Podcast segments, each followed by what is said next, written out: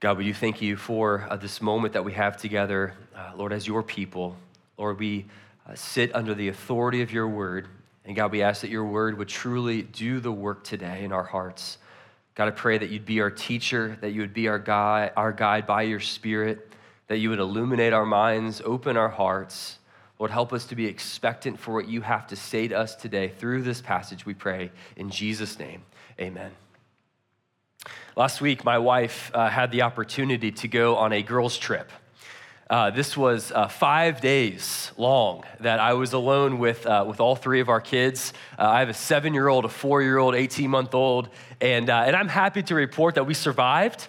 Everybody is still alive. no, we did not have Taco Bell every meal. And, and we actually had a great time together, but it was exhausting. I mean, there, there's nothing like taking that passage in 1 Peter chapter 3 verse 7 where husbands are commanded to live with their wives in an understanding way to then have your wife go away for 5 days and for you to understand what your wife does to make your home go. I'm so thankful for all that Lindsay does. In fact, one of the things that she did before she left is she really tried to set us up for success. Uh, she actually meal prepped three meals for us. Uh, she picked out all the, the, the, clothes for the kids and put them in bags and labeled them. This is Friday, this is Saturday. No, this is not jammies, you know, those kinds of things. She actually went as far as to, she wrote me this, uh, this instructional manual. This is like my game plan outlining each day, go here at this time, that day. That was like my Bible for five days, just trying to not mess this up. Because Lindsay, she, she wanted us not to live in confusion or disorder. She wanted us to live in peace for those five days. But in all honesty, there was a little bit of disorder. Uh, I tried to kind of fake it, you know, to make it, but, uh, but there were some things that happened where it was just like, all right, we're in survival mode. We're just going to kind of gut through this. Uh, and it happened, like the disorder happened in various levels. It ha- happened in different forms. Like, like one kind of disorder was that right when she left, obviously the house was clean. It was immaculate. It was spotless. But when she left and Milo, my 18 month old, when he, when he woke up and realized that mommy's not here, he was in disarray. He was like, man, who is this guy? And, and Milo's not weaned yet. And so he's like, Daddy, like your chest is worthless. Like, we're just gonna play ball all the time? Like, what's going on here? Like, uh, so he was kind of flustered. And then trying to get Ellie onto the bus, you know, to, you know, to make it to school. I'm like brushing her hair as we're walking out the door. And then it was Lila's first day of pre K. And so I have no idea how to do the drop off, right? And there's like this, this code, this unwritten rules, I think, in, in mommy world about drop off. And so I'm, I'm there, you know, ready to drop off Lila. And they call her name. They say Lila Cardinal. And I'm like, that's not Lila, it's Lila Beals. And, and I hear laughter behind me. These moms behind me just kind of giggling. And I'm like, I don't know why they're giggling. They, no, it's Lila Cardinal. I said, no, no, this is Lila Beals. I know my, my, my daughter's last name.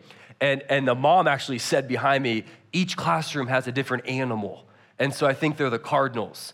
And, and, and so they just start erupting in, in laughter. Apparently, I didn't know the, the, the code there. But um, so, so the, the kids were kind of flustered early on, but then they, they settled in. Like they actually did really well. Um, but another kind of disorder came to the surface, and that was the house. Uh, each day, it got messier and messier and messier. Till day five, it looked like a tornado went through our house. Like there were diapers in every room, clothes were all over the place, kitchen utensils were somehow in the living room. Like it was just kind of in, in disarray. And yet, the disorder that I felt happened in different forms. And I think that's important as we approach 1 Corinthians 14 to understand that you can experience disorder in different ways. There, there, are different forms. And something that the Apostle Paul is, is trying to do at the church in Corinth here, specifically in this passage, he wants the things that were going on in their corporate worship gathering to be in order to not be chaotic, to not be in disarray. He actually says that twice, verse 33 and verse 40. But as we travel through this passage, there's another kind of disorder that we are going to discover and be challenged by.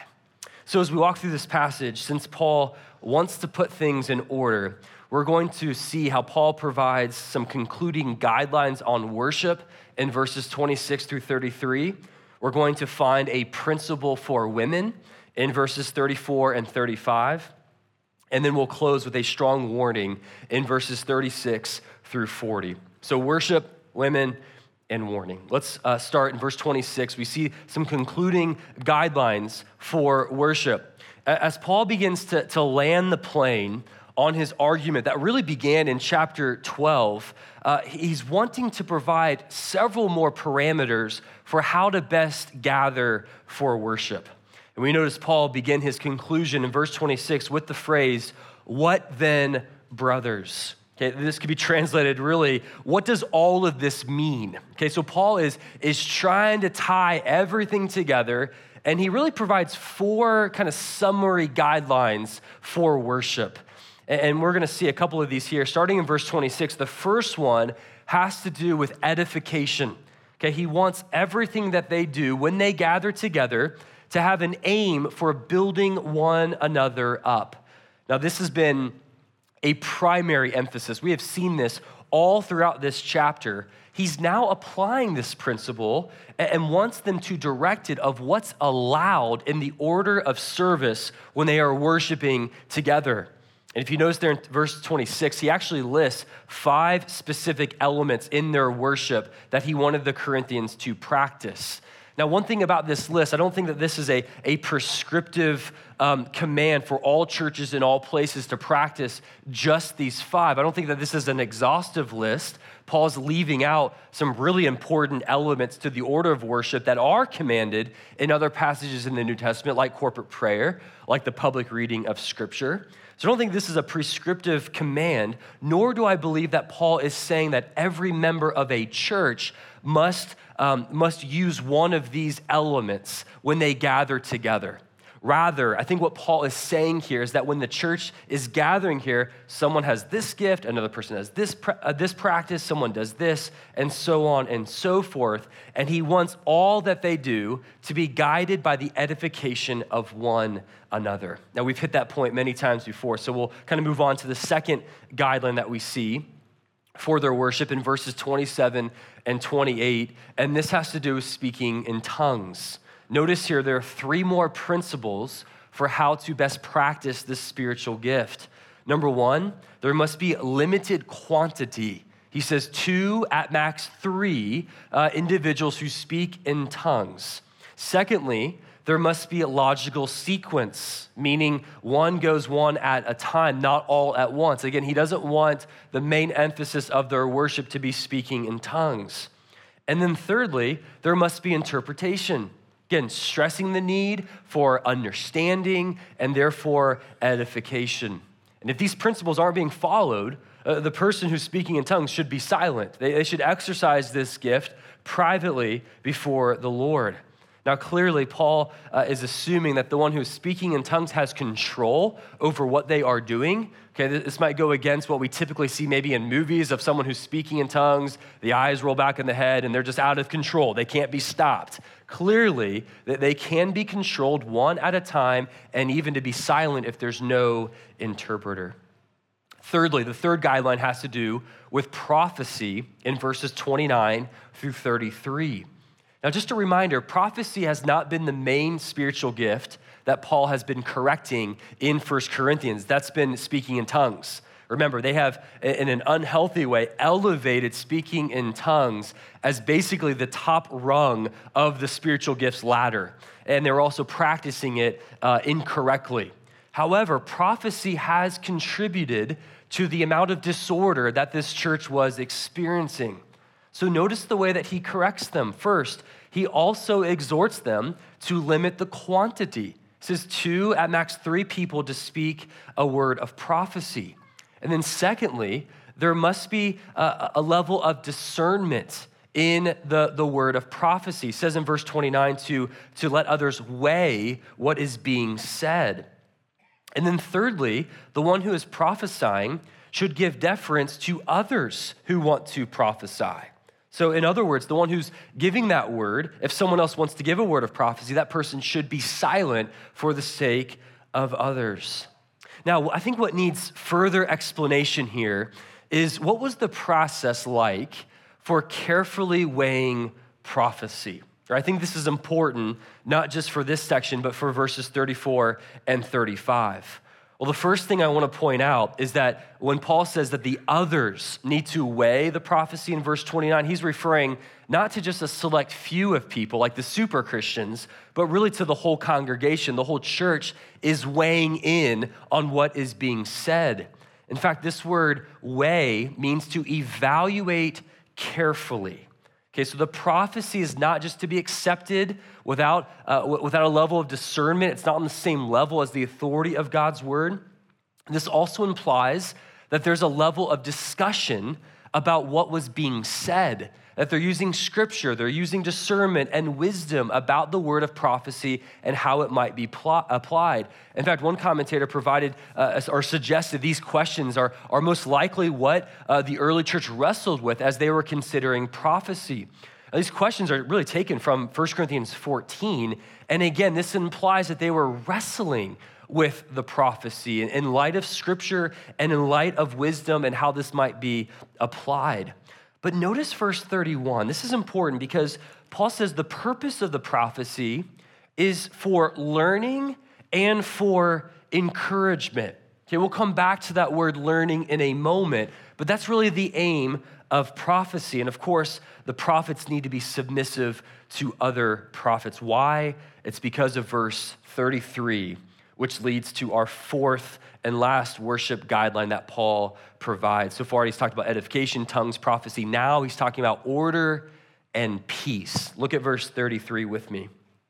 Paul says, For God is not a God of confusion, but of peace.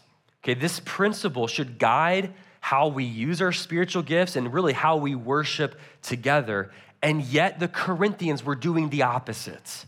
The Corinthians were elevating themselves above one another. They were prioritizing personal gratification, individual edification above building others up. And it was leading to relational strife and a lack of peace. In fact, James 3, I think, provides a really good description of perhaps what was going on at the church in Corinth.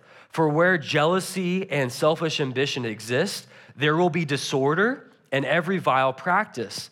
But the wisdom from above is first pure, then peaceable, gentle, open to reason, full of mercy and good fruits, impartial and sincere. And a harvest of righteousness is sown in peace by those who make peace. So in Corinth, they were not experiencing the peace of God, both in how they worshiped and in their relationships. And so I think verse 33 is really important for us because Paul is stressing the need for our worship gatherings to reflect the character of God. In other words, because God is a God of peace and order, therefore, the way that we worship should be orderly and peaceful. Okay? So uh, when you think about us gathering together, like what's the aim? What's, what's the target? What, what are we trying to do in this room together? Well, part of the aim is to put on display who God is. That we're trying to, to mirror and, and reflect all that He is. Paul just lists two examples here of order and peace. There are many other attributes of God, characteristics of God, that the people of God are called to reflect in the way that we gather together so that the reality of verse 25 can actually be experienced so that people in this room can conclude that God is truly among you. That this, this is a bunch of people gathered together, not playing a religious game, not just doing something to check it off the to do list for the week, but these are, this is a group of people who are gathered together, and the living God is in their midst. That God can be experienced, God is at work, God is on the move. And that happens when you and I mirror who God is in the way that we worship. And so that's why there, there should be a level of sacredness when we think about gathering together, not being overly somber or, or depressed or sad, but understand the weight of what we are doing. This gathering is unlike any other gathering throughout the rest of the week. And so, the question that, that you and I should be asking ourselves right now is does the way that I participate in the gathering of God's people during worship, does it reflect who God is or does it reflect something else? Your participation, it's reflecting something. It's like a mirror. Is it reflecting God or is it reflecting something else? Is it reflecting the culture around us? Remember, culture wants to kind of train you to be this consumer. Are you here just, just consuming this consumeristic mindset? Are, are you reflecting your feelings when you gather here? Like your engagement is dependent on how you feel. If you don't feel like worshiping, then you're just not gonna worship. If you're not in the mood, then you're gonna have a lack of engagement. Does your engagement reflect maybe the, the circumstances in your life right now? Maybe you're going through a trial, a time of suffering. The temptation is just to look down at that suffering instead of looking up at God and reflecting all that He is. What does your worship reflect? Or maybe to think about it this way um, just imagine for a moment if Pennington Park Church consisted of 700 duplications of you and no one else. Would you conclude, if that were true, would you conclude that Pennington Park Church is a healthy church? That, that it's reflecting who God is, that, that it's mature? Or would you conclude that that church is actually unhealthy? Would you conclude, yeah, that church doesn't really like to sing a lot? That, that, that church is really unfriendly. They don't really talk to anybody else. That church doesn't serve, they don't use their gifts. They just kind of come in and leave and they go on with their week. If Pennington Park Church only consisted of you, what kind of church would Pennington, Char- Pennington Park Church actually be? See, this is a calling here. When we think about who God is, we reflect Him in our gatherings. We'll be filled with not just order and peace, but think about God. God is a God of joy, love, generosity, patience, kindness, and so, I mean, the list goes on as far as our target when we interact with each other when we sing, when we engage with the sermon, we financially give, when we serve throughout the church, when we fellowship together with one another. Secondly, here, the other thing I want us to see as we move on to verses 34 and 35 is a principle for women. I'm sure when I read this passage a minute ago, you probably thought, man, is Paul getting a little sidetracked here? Is he moving on to a different topic here? What does the role of women have to do with the worship uh, gathering of God's people? And, and, honestly, at first glance, uh, these verses are problematic. like if you've been in tune with Scripture and you, you know what has been said so far, you probably have noticed maybe some inconsistencies on the surface. For example, it seems as though this command for women to be silent in the church goes against Paul's counsel in chapter 11, uh, specifically verse 5, where women are praying, women are prophesying. And so it's like, did you just forget what you just said, Paul, in chapter 11? Or are you now contradicting this? That's an issue we need to solve. Another issue is what does it mean for women to be silent in the church? Is this all women?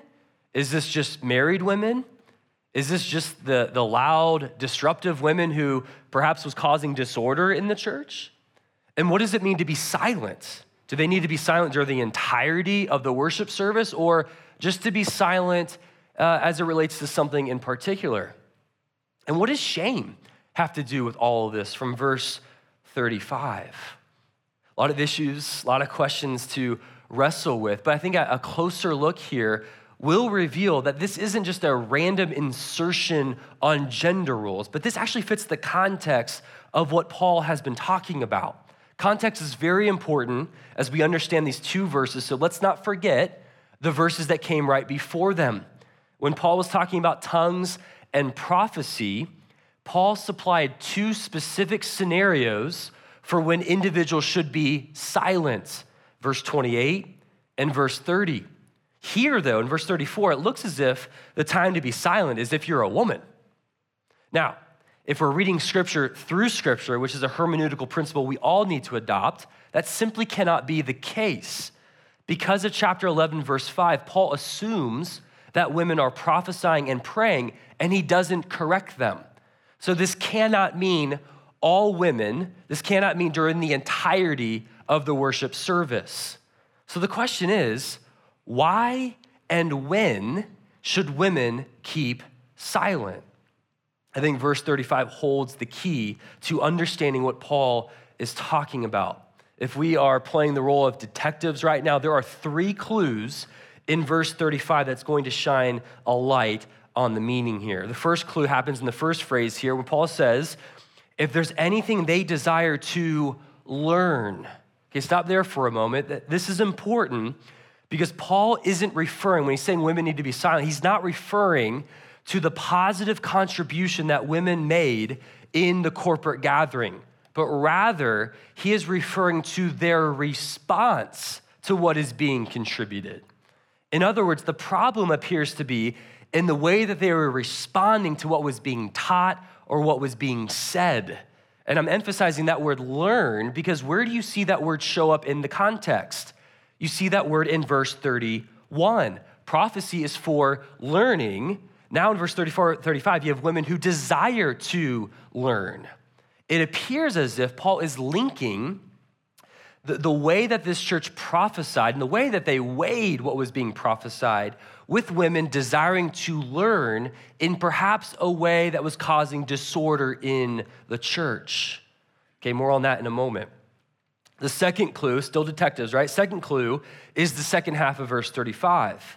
Paul says, For the wife who desires to learn to ask their husbands at home. Again, this is not for all women but it appears that this is being applied to wives who were maybe interacting with their husbands in public worship in a way that was causing disorder. All right, here's the third clue. Uh, verse 35, the word shameful. Okay, apparently, the way that some wives were speaking in church was bringing shame upon their husbands. Now, shame pertains to what society views as inappropriate behavior and is relative to a given culture. Okay, we saw that with head coverings and how that brought shame from chapter 11. All right, now th- these are three helpful clues that I think point us in the direction of what was most likely taking place in Corinth, one in which the wives were interacting with their husbands in response to something during the public worship in a way that brought shame upon their husbands. Okay, now that's general. Let's maybe get a little bit more specific here. And this is going to be my kind of my understanding of what's going on here based on what we know here. In fact, based on what we know about first century gender roles, and based on what we know in the immediate context here, I think most likely what was going on was that wives were participating in the evaluation of prophecy, the weighing of prophecy, the discussion of discerning those in such a way that disregarded their submissive role to their husbands. Okay, and, we don't know exactly what was going on here. Perhaps some of the wives were contradicting their, their husbands in front of the whole church in a way that compromised the husband's authority, maybe undermined the good order of the household. Again, we don't know specifically what's going on here. And I do want to emphasize that the issue Paul is addressing is not the whole public ministry of women in the corporate gathering of the saints. He wants women to participate, okay, outside of preaching, outside of being an elder. Again, the issue, I think, is the manner in which the wives were conducting themselves in public worship towards their husbands, I think specifically in the realm of prophecy. All right, now it's also worth noting the distinction between the home and church. For us, that distinction's very clear. Like we literally have a building that we worship in. But in first century, not so much. Uh, in this context, just take the, the Jewish synagogue, for example. In the Jewish synagogue, as the Jews were worshiping, you had men on one side, women on the other, and women were unable to participate or speak. Okay, you take that, and now you've got in the Christian worship setting, they are now worshiping in a home where men and women are intermingled with one another, and you have women who are participating, women who are speaking, women who are using their gifts in that type of setting. And so it's not hard for us to assume that women probably felt more comfortable in this home setting and we're probably more expressive, okay?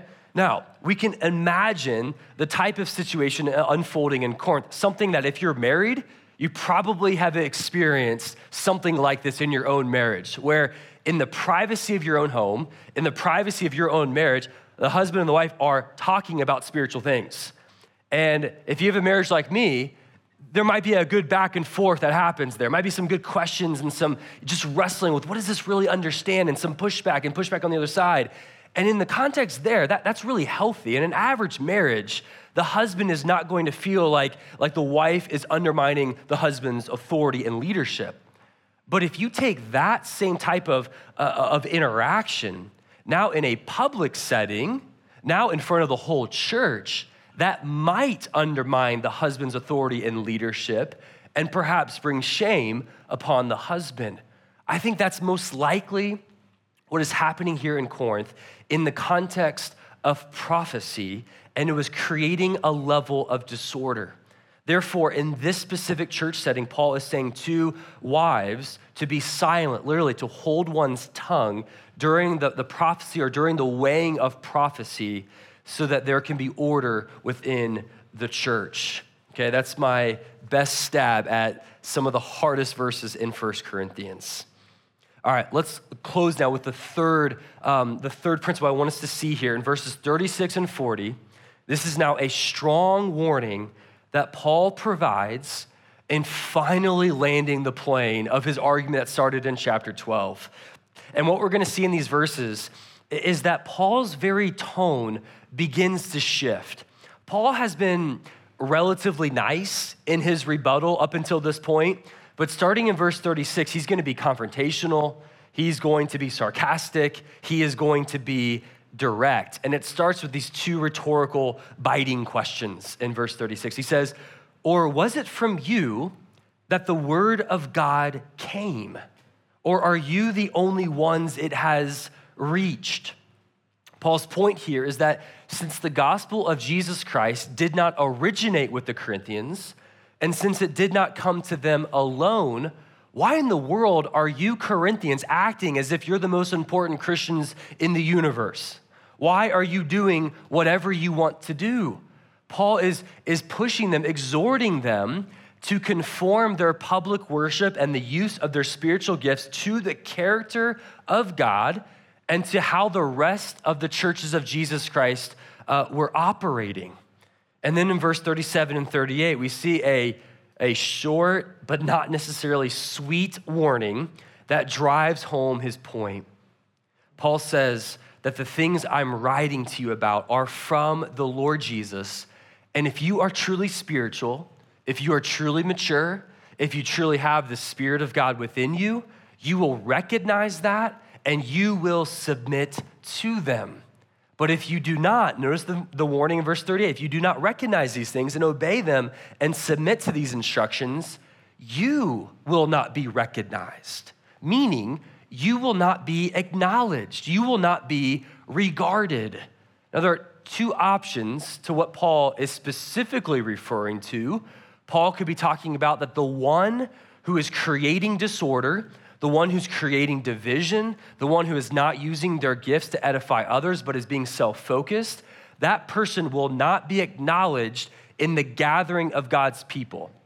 It could be that. It could also be that from God's viewpoint, they will not be acknowledged as a true follower of Jesus. Now, nonetheless, either option there both are, are very strong warnings to the person who's creating division and stirring up disorder and not abiding by these instructions that the Apostle Paul, from the Lord Jesus himself, is giving this church to make sure that as they gather together, things are in order. And then, of course, Paul encourages the pursuit of prophecy, does not forbid speaking in tongues as long as they're an interpreter and they follow those principles. And then you get to verse 40, and again, Paul says, but all things should be done decently and in order. Again, this is tied to the character of God from verse 33. When we worship, we are to reflect who God is.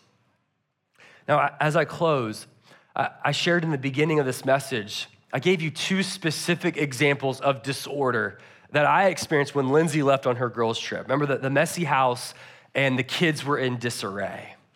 But if I was fully transparent with you this morning, there was another kind of disorder that I experienced, and it happened almost immediately when Lindsay left. It wasn't an external disorder of a messy house and unruly kids, it happened internally. It happened like inside my own heart where I thought to myself, do I really have this? Can I actually pull this off and, and keep everybody alive and preach on Sunday, make sure everybody gets to school? And there's a level of disorder, that maybe chaos internally that I felt as far as can I really do this over the next five days? There was external and internal. And I share that with you because I think as the Apostle Paul is, is giving this exhortation to reflect all that God is related to order, related to peace, the Apostle Paul is not just exhorting them for an external uh, type of order related to how they gather for worship. Of course, he wants the things to be uh, organized and structured when they worshiped. But I think that the Apostle Paul wanted the Corinthians to address the internal disorder that was taking place deep within their hearts. For them not to just be focused on the external, but to be focused on what was happening in here. So, church, let's not, let's not assume that this passage is about behavior modification. Let's not assume that Paul is only talking about external modification or change. No, Paul wants them to address their inner lives, the motivation deep within their hearts, because God is a God of peace and order and not confusion, and they are to reflect that inside and out. Verse 40 says, All things should be done decently and, and, in, and in order. But what we know is that our doing, flows from our being. Our outer lives spring forth from our inner lives. So, look, don't make the mistake uh, uh, of having the main takeaway, making sure that, that the outward of your life needs to be in order without addressing the inner life and what's going on deep within inside your own heart. See, let me make this a little bit more practical. I wonder if you've ever experienced a season of your life where everything on the outside was in order. Maybe this is a rare season for you, but everything looked as if you had it all together. Your ducks were all lined up in a row, T's were crossed, I's were dotted. And yet, if you were transparent, you would say inwardly you were a mess. That perhaps inwardly your, your soul felt thinned out and maybe your, your heart was in a, a constant state of flux and hurry and stress. And maybe the house was clean. Maybe the, the kids were behaving nicely. Maybe things at work were fine. But perhaps your heart was far from the peace of God that surpasses all understanding, that guards our hearts and our minds. That maybe externally, you're smiling Externally, you're saying to other people, I'm doing fine, I'm doing great. But internally, your soul just can't catch up. Look, if you've been through that kind of season, maybe you're in that season right now. The temptation that we have, not only as just being basic humans, but I think living in Hamilton County, the temptation is to only address things that are going on the external of our lives, the things that people see, while neglecting the state of our own souls. And you might be pushing back right now. You might be saying, Well, Pastor, I'm at church on Sunday. Of course, I'm addressing the state of my own soul. Well, that's great. I'm glad that you're here, but it's deeper than that. In fact, let me ask you, let me ask you a couple of diagnostic questions just to see what's going on internally.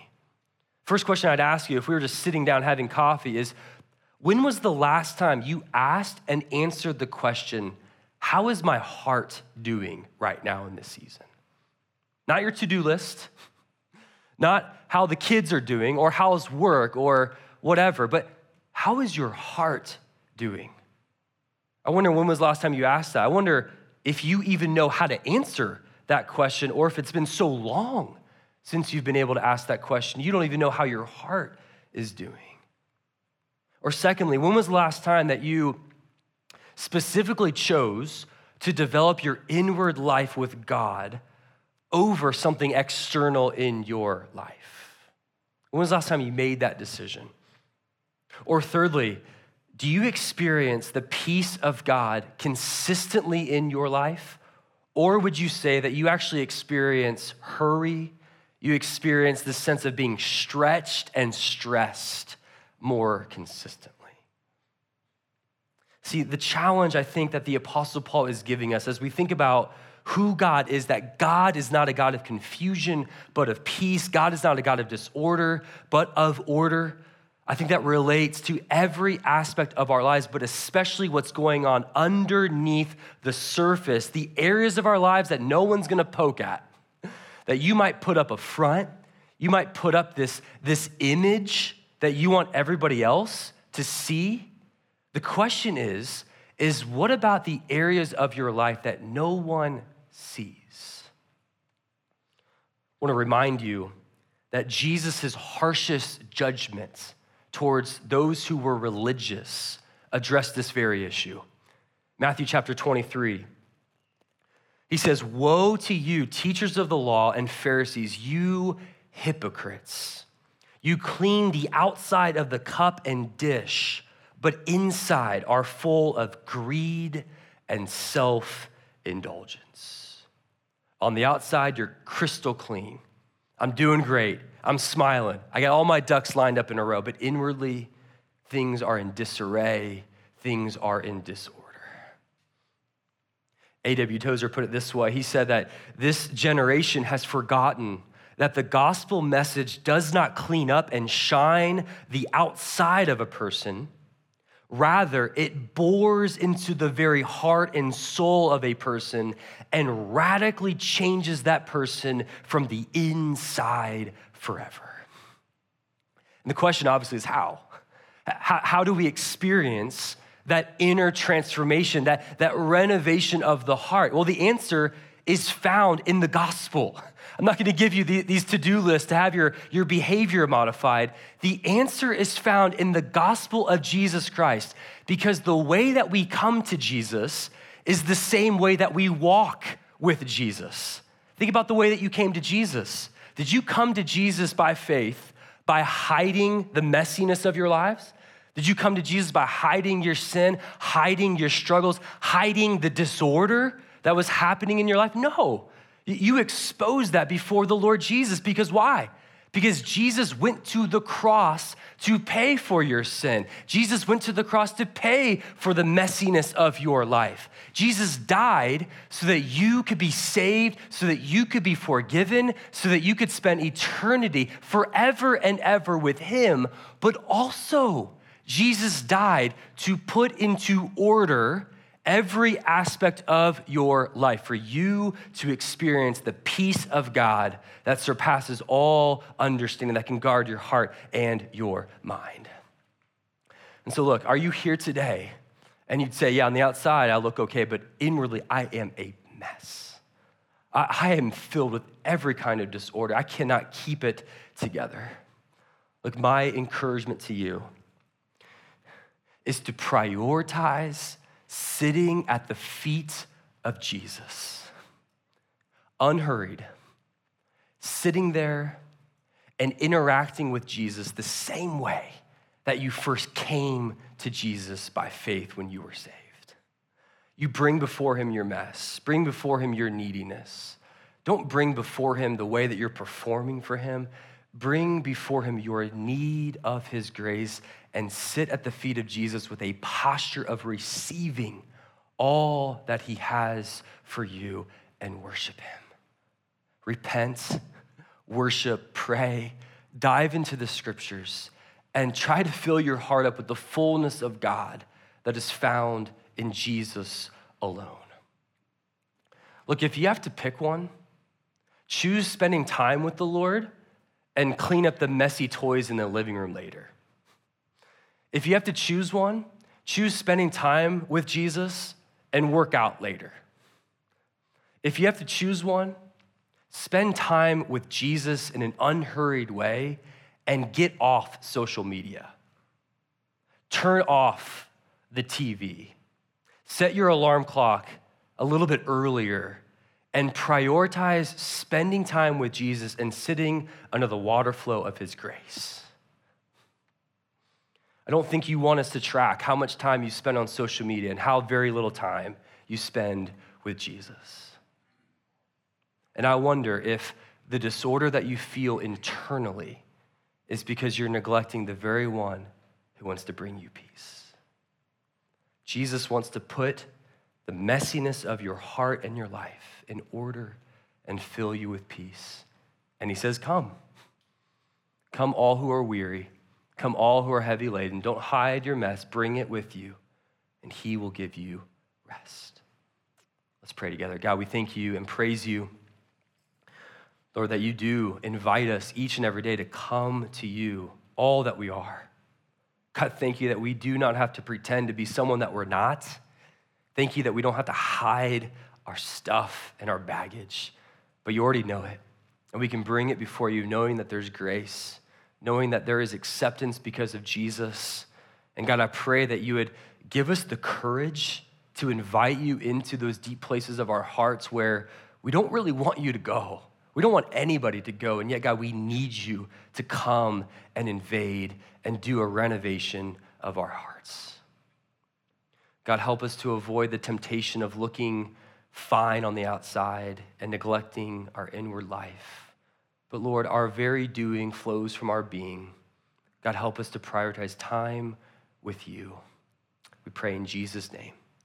Amen.